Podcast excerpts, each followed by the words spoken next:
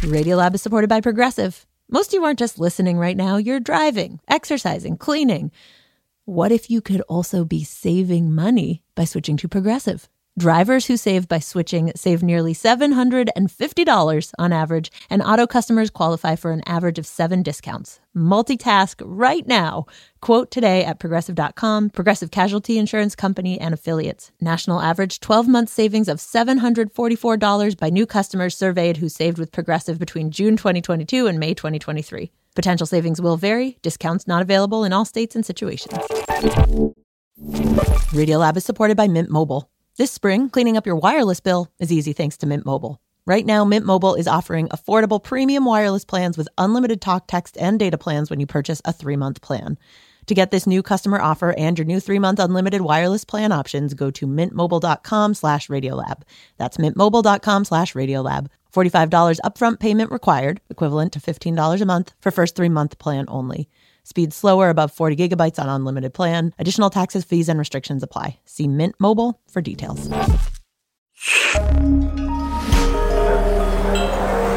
Listener supported.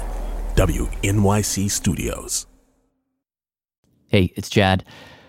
Today we're going to kick off something really special a Radiolab series that has been years in the making. We have spent the last three years poring over leaked government documents, traveling around the world, conducting over 60 interviews, piecing together the story of one man's life. His story in this series is going to unfold over six episodes. You'll have to listen in order to really follow along. I think it's going to keep you on the edge of your seat. We're really excited about this. So, without further ado, here's producer Latif Nasser with a series he's calling The Other Latif. Oh, wait, you're listening. Okay. All right. Okay. All right. You're listening, Listening to Radio Lab. radio Lab. From WNYC. See? Yep.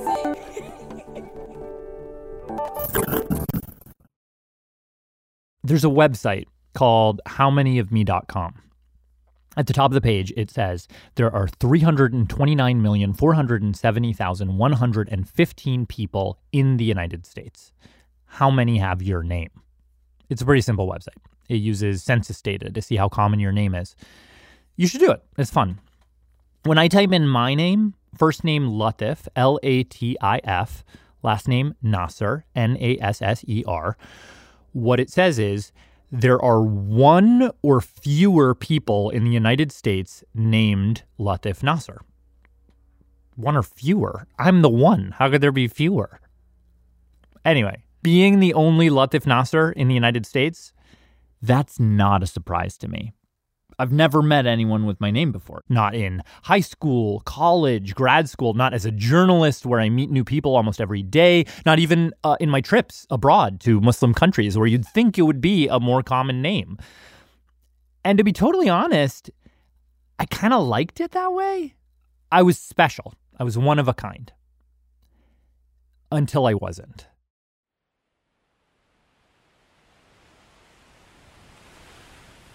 I found another one.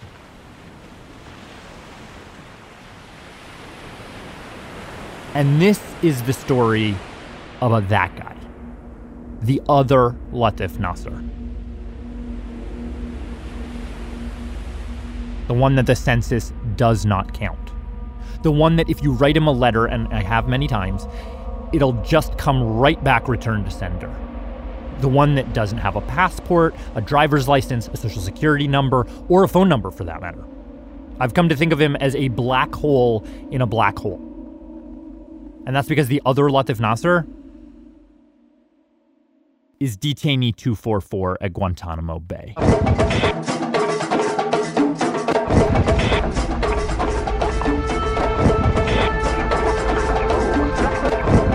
I'm Latif Nasser. He would have killed me. You have to take everything the CIA says with a pinch of salt. People who've committed crimes tend to lie about it. And this That's why he's still at Gitmo.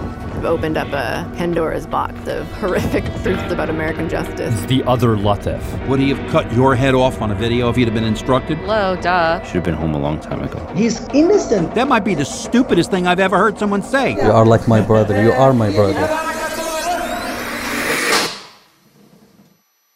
Episode 1 My Namesake. The whole thing started three years ago. I was at work doing what I do best, procrastinating. Uh, I was scrolling through Twitter when I saw something in my feed from a not for profit law firm. It said, Read our urgent letter to at POTUS seeking intervention for Abdul Latif Nasser. At first, I, I thought, this sounds crazy. I thought they were talking about me. My name is Latif Nasser, not Abdul Latif Nasser, but Abdul is one of my middle names. And for a while, when I was in college, uh, for reasons I'll explain later, I went by that exact name, Abdul Latif Nasser. But anyway, the tweet. It wasn't about me, it was about another guy. And someone was apparently appealing on his behalf to the President of the United States, at the time, Barack Obama. The tweet only had three retweets and one like. I clicked on the link and read the letter. This other Latif Nasser was an inmate at the most notorious prison in the world. I don't think I even knew for sure that Guantanamo was still open, or at least I hadn't thought about it in years. But all of a sudden, there was a guy there with my name. I typed his name into Google to see what would come up. It wasn't very much. I learned that he was from Morocco, which struck me because I, I had done an exchange term there in university. But then, most important of all, I found something on the New York Times website called the Guantanamo Docket. It has profiles of every single guy at Guantanamo. I pulled up his, and it had a mugshot photo of a guy uh, wearing a khaki prison jumpsuit, bald, furrowed brow, big unkempt beard.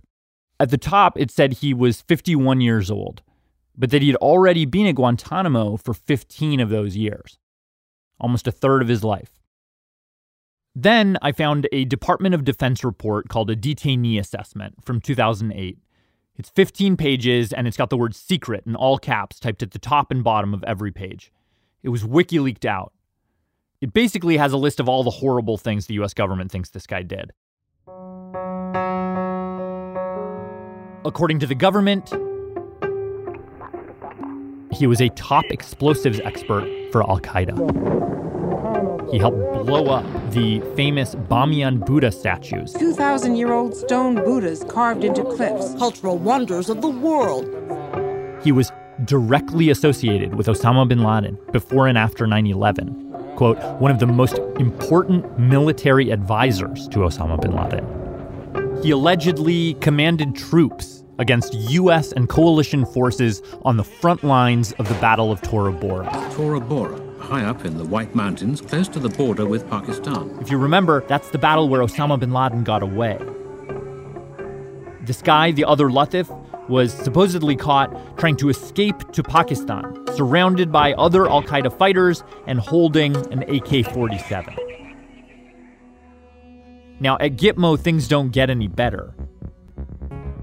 According to this document, he's had 56 reports of disciplinary infractions. He was, quote, non compliant and hostile to the guard force and staff. And it says if he got out, he would pose, quote, a, all caps, high risk to the U.S., its interests, and its allies. When I read all this, I thought, oh my God, this guy's a monster. I needed to know more. So I put in a call to the DOD, but they wouldn't talk about him. Then I put in a call to his lawyer, didn't get a response.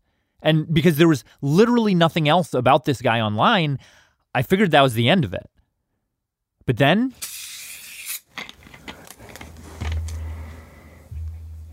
the lawyer called me back. Okay, now talk. Okay, can you hear me? Oh man, fine. This is great. I feel like we do. Yeah. Hang on one sec. And my producer Suzie Lechtenberg set us up in the studio. Shelby's having a hard time hearing you. Sorry. Oh, okay. Sorry.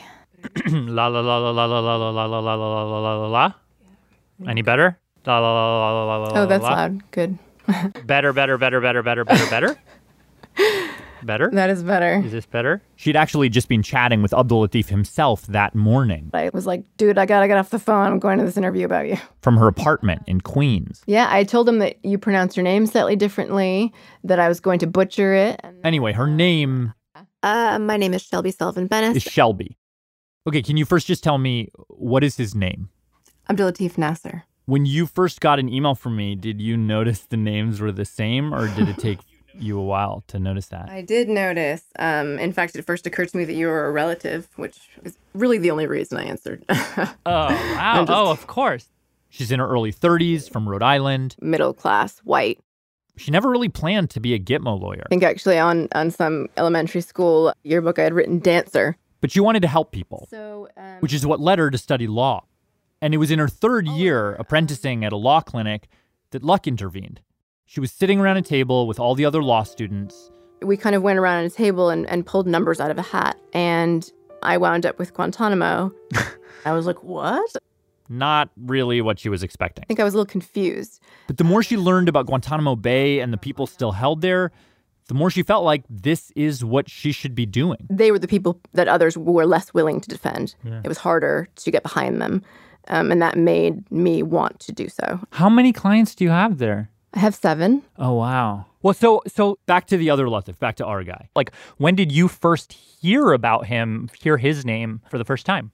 Mm. The first time I heard the name Abdulatif Nasser was 2016. Shelby was 29 years old, working at the law firm Reprieve, when one day she received a letter. A handwritten communication from Abdulatif. What, what was his handwriting like? It was good. It was better than mine. He'd gotten her name from one of the other detainees and sent her the first letter he had sent to a lawyer in almost a decade.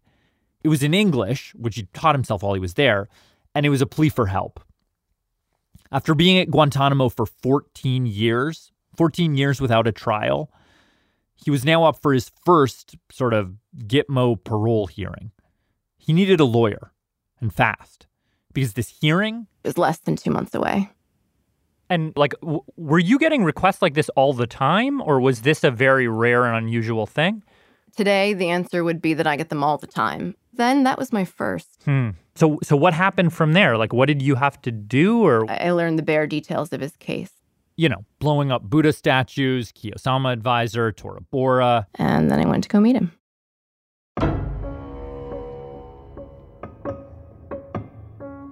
To get to Gitmo, first, Take a regular flight to Fort Lauderdale, Florida. then a second flight An airline that has a contract with the government. down to Guantanamo Bay, Cuba. Plane lands.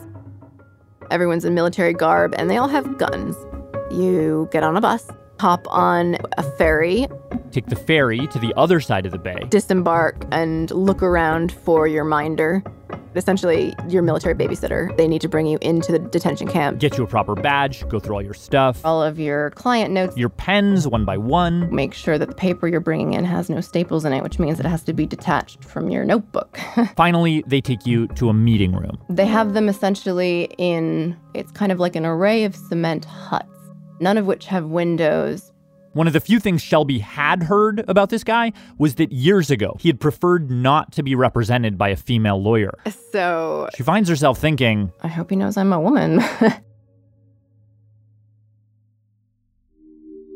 inside the hut, it's essentially a cement room. It's got the bed, it has the very basic framing of a toilet, plastic table with metal legs. on one side of the table, there's a chair for her. And on the other side is seated a man in a white prayer cap, uh, a baggy white shirt, a relatively short gray beard, close shaven head, grayish brown eyes. I saw a healthy looking older gentleman with one ankle cuff chained to the floor. And he stood up and extended his hand and held mine and said, Thank you, Shelby, for coming. I think he didn't expect me to show up. was there any like small talk, or wa- was it like we got two months, we got to get down to business, like here we go? The latter. What she soon learned, she told me, was that document I read was totally false. He did not take up arms against the Northern Alliance, definitely does not have extremist sentiment. He didn't support what happened on 9 11. He was not a member of Al Qaeda. Did not have a relationship with Osama bin Laden. He did not blow up those statues. Was not on the front lines at Tora Bora. The reason he went to Afghanistan was to help his fellow Muslims. And he found himself under fire along with a slew of children and families seeking shelter from the bombings. He got caught by Afghan forces and Shelby believes sold to the Americans for a bounty. I, so, according to Shelby, Abdul Latif is an innocent man detained without charge or trial for the last 15 years. Actually, now it's it's been 18 years. Was Abdul Latif Nasser ever tortured? Absolutely. Hearing Shelby say all of this was disorienting. I remembered all those high profile news stories of guys locked away in Guantanamo who were probably innocent. Detained at Guantanamo for two years without charges. Like those young British guys. Tipton 3. The Tipton 3. Reportedly detained on their way to a wedding in Pakistan. So all this felt weirdly plausible. But then I'm like, of course he and his defense attorney say he's innocent. What else are they going to say? The fact that I shared this guy's name and religious background made it even more confusing. As a Muslim, to see an innocent Muslim man profiled, held, tortured in this way makes me outraged.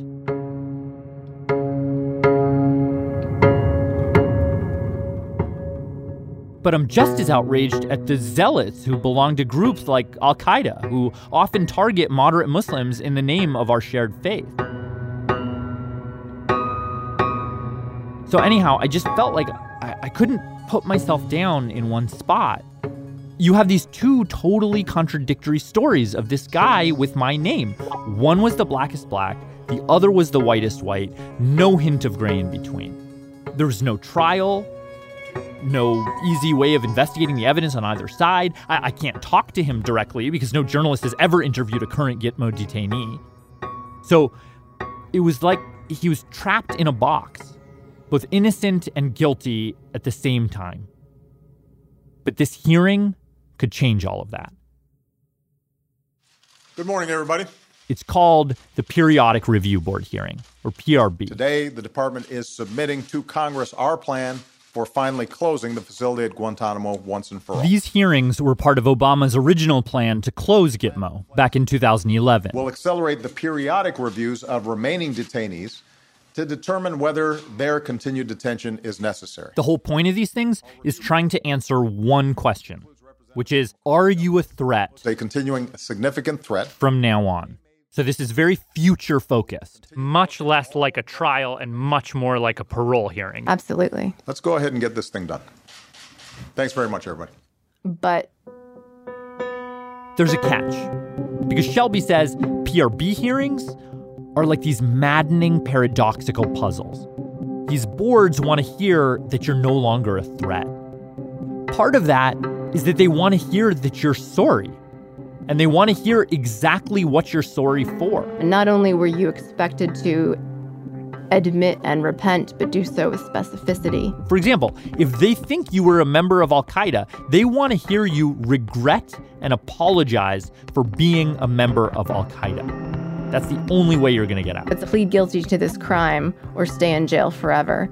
I have had clients ask me if they should admit to doing something that they didn't do. And of course, I can't counsel you to lie, but I'm not going to lie to you and say that if you deny three of these three paragraphs, that you have any shot at winning because you don't. Which makes you think, okay, easy, right? Just apologize without meaning it. He can get out. Here's the catch with that. Imagine the other Latif is innocent. But he does that. He confesses and says, Yes, I was Osama bin Laden's top military advisor, and somebody writes that down. If he fake apologizes and doesn't get out, that fake apology actually counts as a confession, a non torture confession, which then, if he ever does get a fair trial, could count as evidence against him. So, any statements you make, they're gravely dangerous. Had you been to PRBs before, or was this your first PRB? It hearing? was my first PRB. Oh, wow. Yeah. And I must have called a dozen mentors, former professors, people I had never met before but had come on good recommendation as to what they thought. But there was controversy at the time and disagreement as to what to do. So Shelby laid out the situation for Abdul Latif. There are risks to lying, and there are risks to telling the truth. I told him that this was a dangerous hearing and it is your decision entirely. On June 7th, 2016, at 0906 hours, she and Abdul Latif Nasser sit at a table in a small, overly air conditioned conference type room in Guantanamo Bay. He's at the head of the table, so to say, in kind of like a plush chair. On the wall, there's one way glass. And next to it was a video teleconference screen. VTC. And you see that word kind of like pop up as though you're about to watch a show or have some sort of like CEO convo. This VTC connects them through over 800 miles of undersea cables to another air conditioned conference type room in an undisclosed location in the Washington, D.C. area. Good morning. This board is convened to determine whether continued law of war detention is warranted. This room also has a table. A very similar looking table, but maybe more mahogany. And around it sit six people. The six members of the periodic review board. And even though Shelby can see them, their eyes, their hair, their glasses, they're all, I mean, I would say anywhere between 35 and 50. She's not allowed to know their identities. No, no. They represent six of the most powerful agencies of the American government. You've got DOS, DOD, Joint Chiefs of Staff, Department of Justice, Homeland Security, and National Intelligence. These are career civil servants, insulated from politics, theoretically nonpartisan. Also, importantly, these folks have the highest security clearances.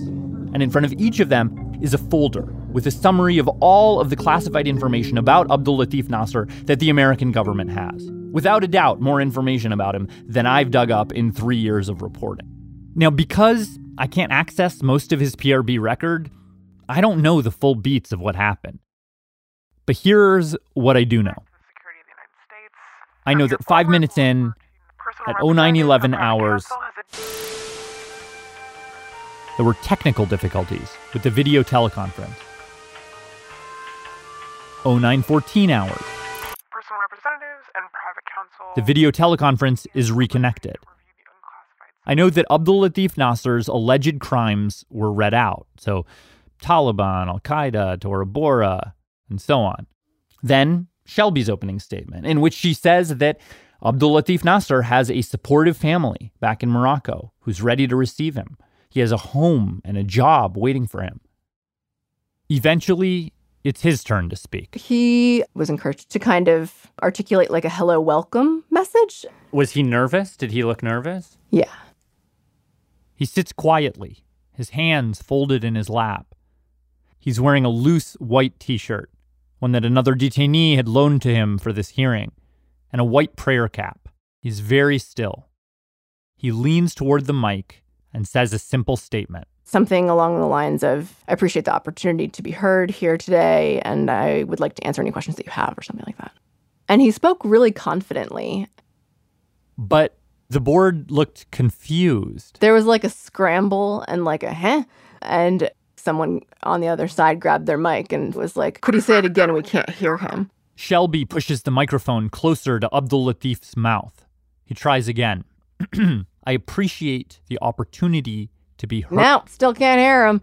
At this point, both he and Shelby are getting a little anxious. I basically told him to like shout. I appreciate the opportunity yep. to be heard today. And then, Ugh. ironically, because of his volume, they had questions about his demeanor. Oh my god. And I'm ready to shoot myself in the head. My guy's too quiet, and then I tell him to be louder, and then uh, it seems that maybe he was too loud, and I'm not quite sure who it came from, but I was asked whether he was upset on some level. And Shelby's like, no, no, no, no, no, no, no. We asked him to, to raise his voice because you guys couldn't hear. Remember that? Like, there's a whole conversation about it, and Shelby's responding calmly, but in her head, she's like, "Oh my god!" Like, horrifying. And then the Q&A. The part where the panel basically grills Abdul Latif Nasser, asks him a million questions to see whether he's still a threat. So Yeah, so what do you guys decide that he's going to say? We go through an honest history um, Mhm. and explain different decisions made over the course of his life. And I Of his, think of his true of his true story. yeah, yeah. Hmm. Did he like admit to anything? Did he like say that he regretted anything? So I can't say what he said. Um, Right. yeah. Um did he apologize for anything? Can you say that? I can't. The whole hearing takes a couple of hours. After they cut the video teleconference line, the panel in DC has its own meeting to discuss Abdul Latif Nasser's case. On the one hand, they know that keeping him in prison is a burden on the United States, financially, legally, in terms of our international reputation. But on the other hand, they know that letting him go means that if he ever commits a crime, ever threatens or harms an American anywhere in the world, it'll be on them. The decision to release a guy from Guantanamo has to be unanimous. All six members of the board have to agree. After the hearing ends, they tell Shelby, You'll hear back from us in a month.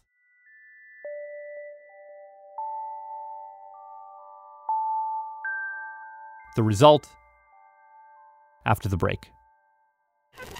Hello, this is Aaron Scornia, currently located in Arlington, Texas. Radiolab is supported in part by the Alfred P. Sloan Foundation, enhancing public understanding of science and technology in the modern world. More information about Sloan at www.sloan.org.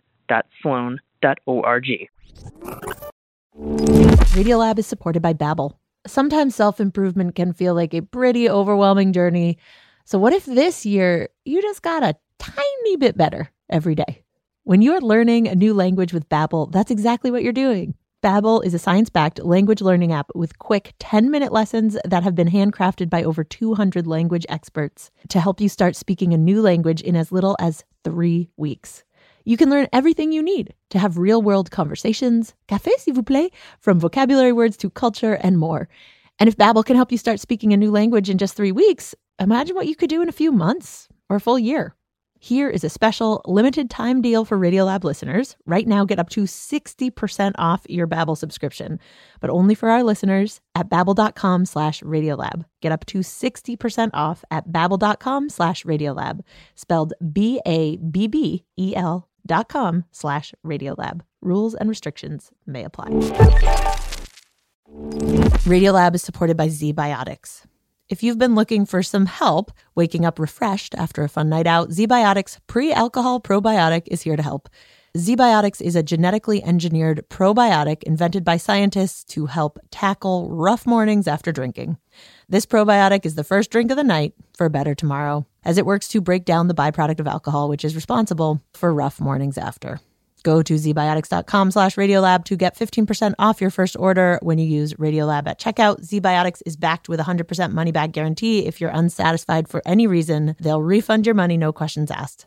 That's zbiotics.com slash radiolab and use the code radiolab at checkout for 15% off. Hi, I'm Alexis Ohanian. You may know me as one of the co founders of Reddit, but more recently, a large part of my identity is being a father to my wonderful daughters. In my podcast, Business Dad, I hope to open the conversation about working parents a bit.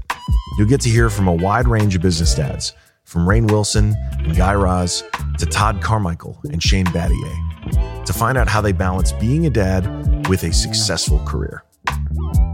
Business Dad is available now, so be sure to listen and subscribe wherever you get your podcasts.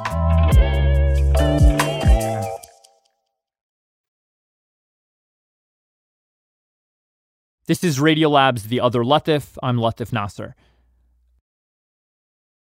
A little more than a month after Abdul Latif's PRB hearing, I was in London Shelby was at a work retreat at this fancy donated office space. in this gorgeous building. I swear it had a fountain in the middle. It was all very impressive. She and her coworkers were in a conference room, sitting in a circle of chairs. Talking about different issues. Someone at the front with a projector. And she was trying to focus. But yeah, every now and then She'd take out her phone, check her email. And I wasn't sure that it would come through because they're always wishy washy on timing. She knew that technically any day now, she would hear the results of Abdul Latif Nasser's PRB hearing. So I'm just sort of sitting there refreshing. Refreshing. Refreshing. Refreshing. And then it came. Soon after, Shelby, still at the retreat, found a quiet room. Sat down in a chair and calls in to the official hearing with Abdul Latif, where they tell him the result. Did he know nothing? Like, did he have a sense, or was he like coming in this totally cold? Totally cold. Wow. I know the suspense. It was actually it began kind of coldly. There are all these kind of like deep male voices like asserting things that sound kind of like rules. Things like you know, no classified information shall be discussed, no mention of other detainees, et cetera, et cetera. So it, it was kind of like, okay, let's get to the, you know. Um, Finally, someone started to read this very formalized final determination letter.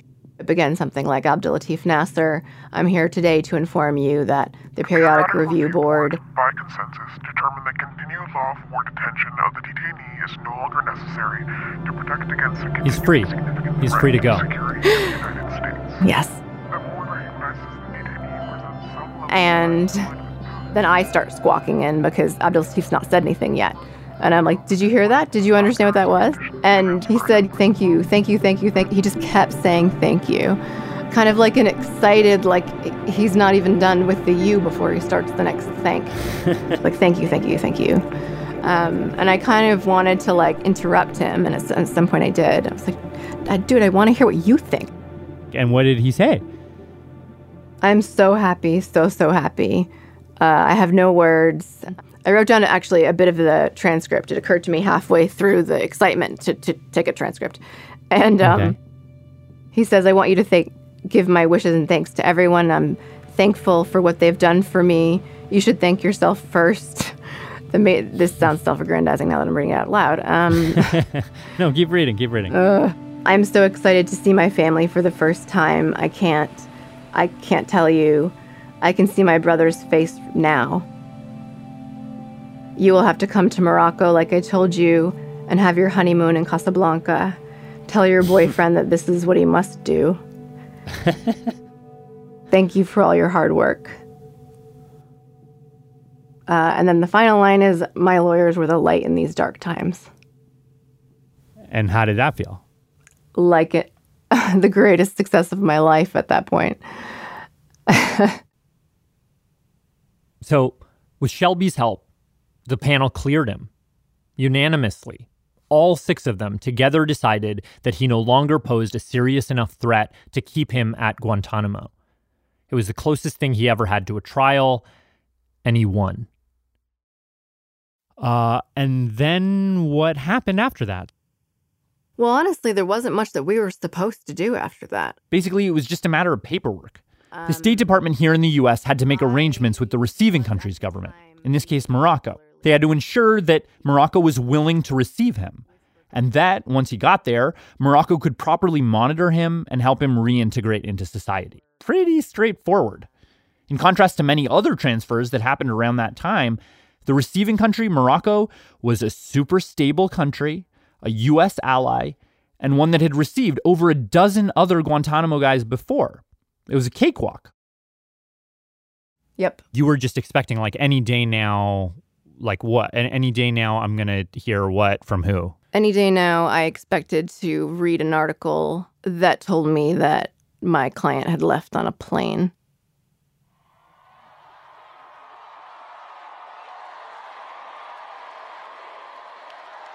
I am tired of Donald Trump insulting Americans. It's summer 2016. You will be so proud of this country very, very soon. Thank While you. While Shelby is waiting for that article, pretty much everyone else in the country is focused on the upcoming election. USA, USA. I want to say it was probably August, September. Shelby found out from the State Department FYI, Morocco has not yet returned the paperwork. They still hadn't heard back. And so after that, every few days, I was being kind of that pesky attorney. Shelby would call them up. Just check in and see How's it all going? have you heard from the Moroccans? They'd always give her some excuse, like because of A or B or C. because it was Eid or because Moroccan elections were happening. They're just taking so long. Huh, such a Moroccan thing. Then they would assure her, it's fine. Don't worry. It's, it's going to be fine. You know, this will definitely all happen. It'll all go through. Fast forward to October, even in through November, we were nervous. Gitmo, right? Guantanamo Bay. And of course, by then we knew who had won the election. Which, by the way, which, by the way, we are keeping open. Which we are keeping open. And we're going to load it up with some bad dudes, believe me. I mean, we had heard his rhetoric on the campaign trail, and we'd heard a hundred other statements. It never actually occurred to me that someone could mess this up. Basically, as best as I could figure out, for some reason, that email, that diplomatic exchange, gets stuck in a Moroccan civil servant's inbox. And that person just doesn't respond. And by the time that person does respond, saying, okay, send him over, the bureaucratic window had closed. Obama was about to leave office, so no more Gitmo transfers. Done. Even though he had been cleared to go by the American government and to come home by the Moroccan one, it was just too late. But Shelby would not give up. She's on her phone constantly. Call every single human being who I know who works for the State and Defense Department. Talk to anyone who will listen. Try to climb a ladder, any ladder. I don't care if it's the correct one. But it was the holidays. people were not picking up their phones. I was able to reach a few people in government. She told them, I need to talk to someone about my client. There's been a paperwork mix up. Does anyone know what's going on? Give me anything. It was Christmas Eve. Embarrassingly, I um, was at an Applebee's in Rhode Island. Uh, On Christmas Eve? yeah, yeah. Um, I was meeting up with a bunch of old friends, and everyone had just sat down um, and placed drink and like appetizer orders. And I get this phone call from my co counsel, Tom Durkin, and I instantly walked outside without a coat. It was freezing. So I'm standing outside the Applebee's, and Tom basically says, The notice didn't go in, and he's not going home. And I just sunk to the ground. Merry Christmas.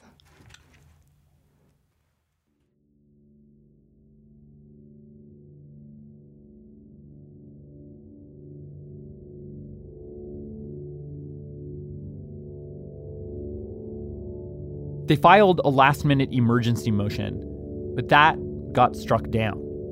And then, in a last minute Hail Mary move, Shelby wrote an open letter to President Obama and tweeted about it. The full tweet actually read Read our urgent letter to at POTUS seeking intervention for Abdul Latif Nasser, cleared yet stranded at Guantanamo Bay. That was the tweet I saw. The day I saw it was January 19th, 2017. The last day of the Obama administration. Nothing happened with the letter. As far as Shelby knows, President Obama didn't ever get it. A day later, President Trump got sworn into office. He had recently tweeted that, quote, there should be no further releases from Gitmo. These are extremely dangerous people and should not be allowed back onto the battlefield. So that's where we are. Terrible accusations by the US government, a lawyer who claims virtually none of it is true, a PRB hearing that claims he's no longer a threat to the US, a president who staunchly disagrees, and finally, a man caught in the middle of it all, largely forgotten. I heard this story three years ago, right after it happened. And as I've thought about it every day and night since, it, it hasn't gotten any less irrational. Very high level representatives of virtually the entire US government came together and decided this guy should go home. But because of some slow paperwork that some random government flunky somewhere filed late, he just got stuck there it just seemed unfair. At the same time, I, I, found myself fixated on that hearing. why did all these bureaucrats decide to let him go after so long? Was it because of something he said at that hearing? The more I thought about what I heard from Shelby, the more I got tangled up in the logic of it. Shelby said that Abdul Latif was innocent and that he told the truth to the panel. But she also said that if a detainee went in front of the panel and said he was innocent, he wouldn't get cleared. Yet he got cleared. Something didn't add up. I requested the transcript of the hearing from the Pentagon, but they said I couldn't have the vast majority of it, which I expected. But here's what I didn't expect it wasn't because it was classified, it was because Abdul Latif and Shelby specifically requested it not be made public. Huh. Weird. And then, looking over the tiny portion of it that I was allowed to see, I saw a statement from an anonymous military officer assigned to be Abdul Latif's personal representative, basically like a military public defender. It's a single page and it reads like a high school teacher's letter of recommendation. He's shy but speaks good English, excelled at his computer class, that sort of thing. But there's one line in there that caught me. Nasser deeply regrets his actions of the past. That's it. Nothing about what those actions were, when they were, why he regrets them. Just Nasser deeply regrets his actions of the past. Huh. So he had regrets. But if he was innocent and telling the truth, what did he have to regret? Unless he was actually guilty and telling the truth or he was actually innocent but lying to the panel, and now Shelby was lying about his lying. Or maybe he was guilty and telling a lie. The logic here just broke my brain. And the fact that the US government and Shelby were so tight lipped made it all the more frustrating. Like, both sides disagreed about everything except the fact that nobody else should know the details. Now, coincidentally, as I've been working on this story, I've been in the final stages of becoming a US citizen. Okay, here I am. I just got through security. I'm in the basement of this giant marble building. And at one point, I was sitting in a nondescript government lobby cramming before my civics test about, among other things, the rule of law. And I wasn't actually allowed to have my phone on, but of course I did. And it just kept dinging with push alerts about exactly the kinds of news reports you'd expect about secret drone strikes and migrants detained at the border. These stories that feel very much outside the law, where the government has said either nothing or basically just trust us. My mind came back to this story. How did this happen here, in the land of life, liberty, and due process? And how is it still happening? In our names and with our tax dollars. According to the New York Times, a single Guantanamo detainee costs $13 million per year. So, sitting there in that lobby, I told myself, yeah, I have to do this story. I, I just have to. This has become the most personal and most difficult story I've ever reported. I fell way out of my depth so many times over the last three years. Being ushered through the bowels of the Pentagon, being surveilled and chased by unmarked cars in foreign countries, having late night WhatsApp convos with alleged terrorists. But here we go. Five more episodes in five countries covering five pivotal moments in this guy's life to try to understand how he got to where he is and how we got to where we are.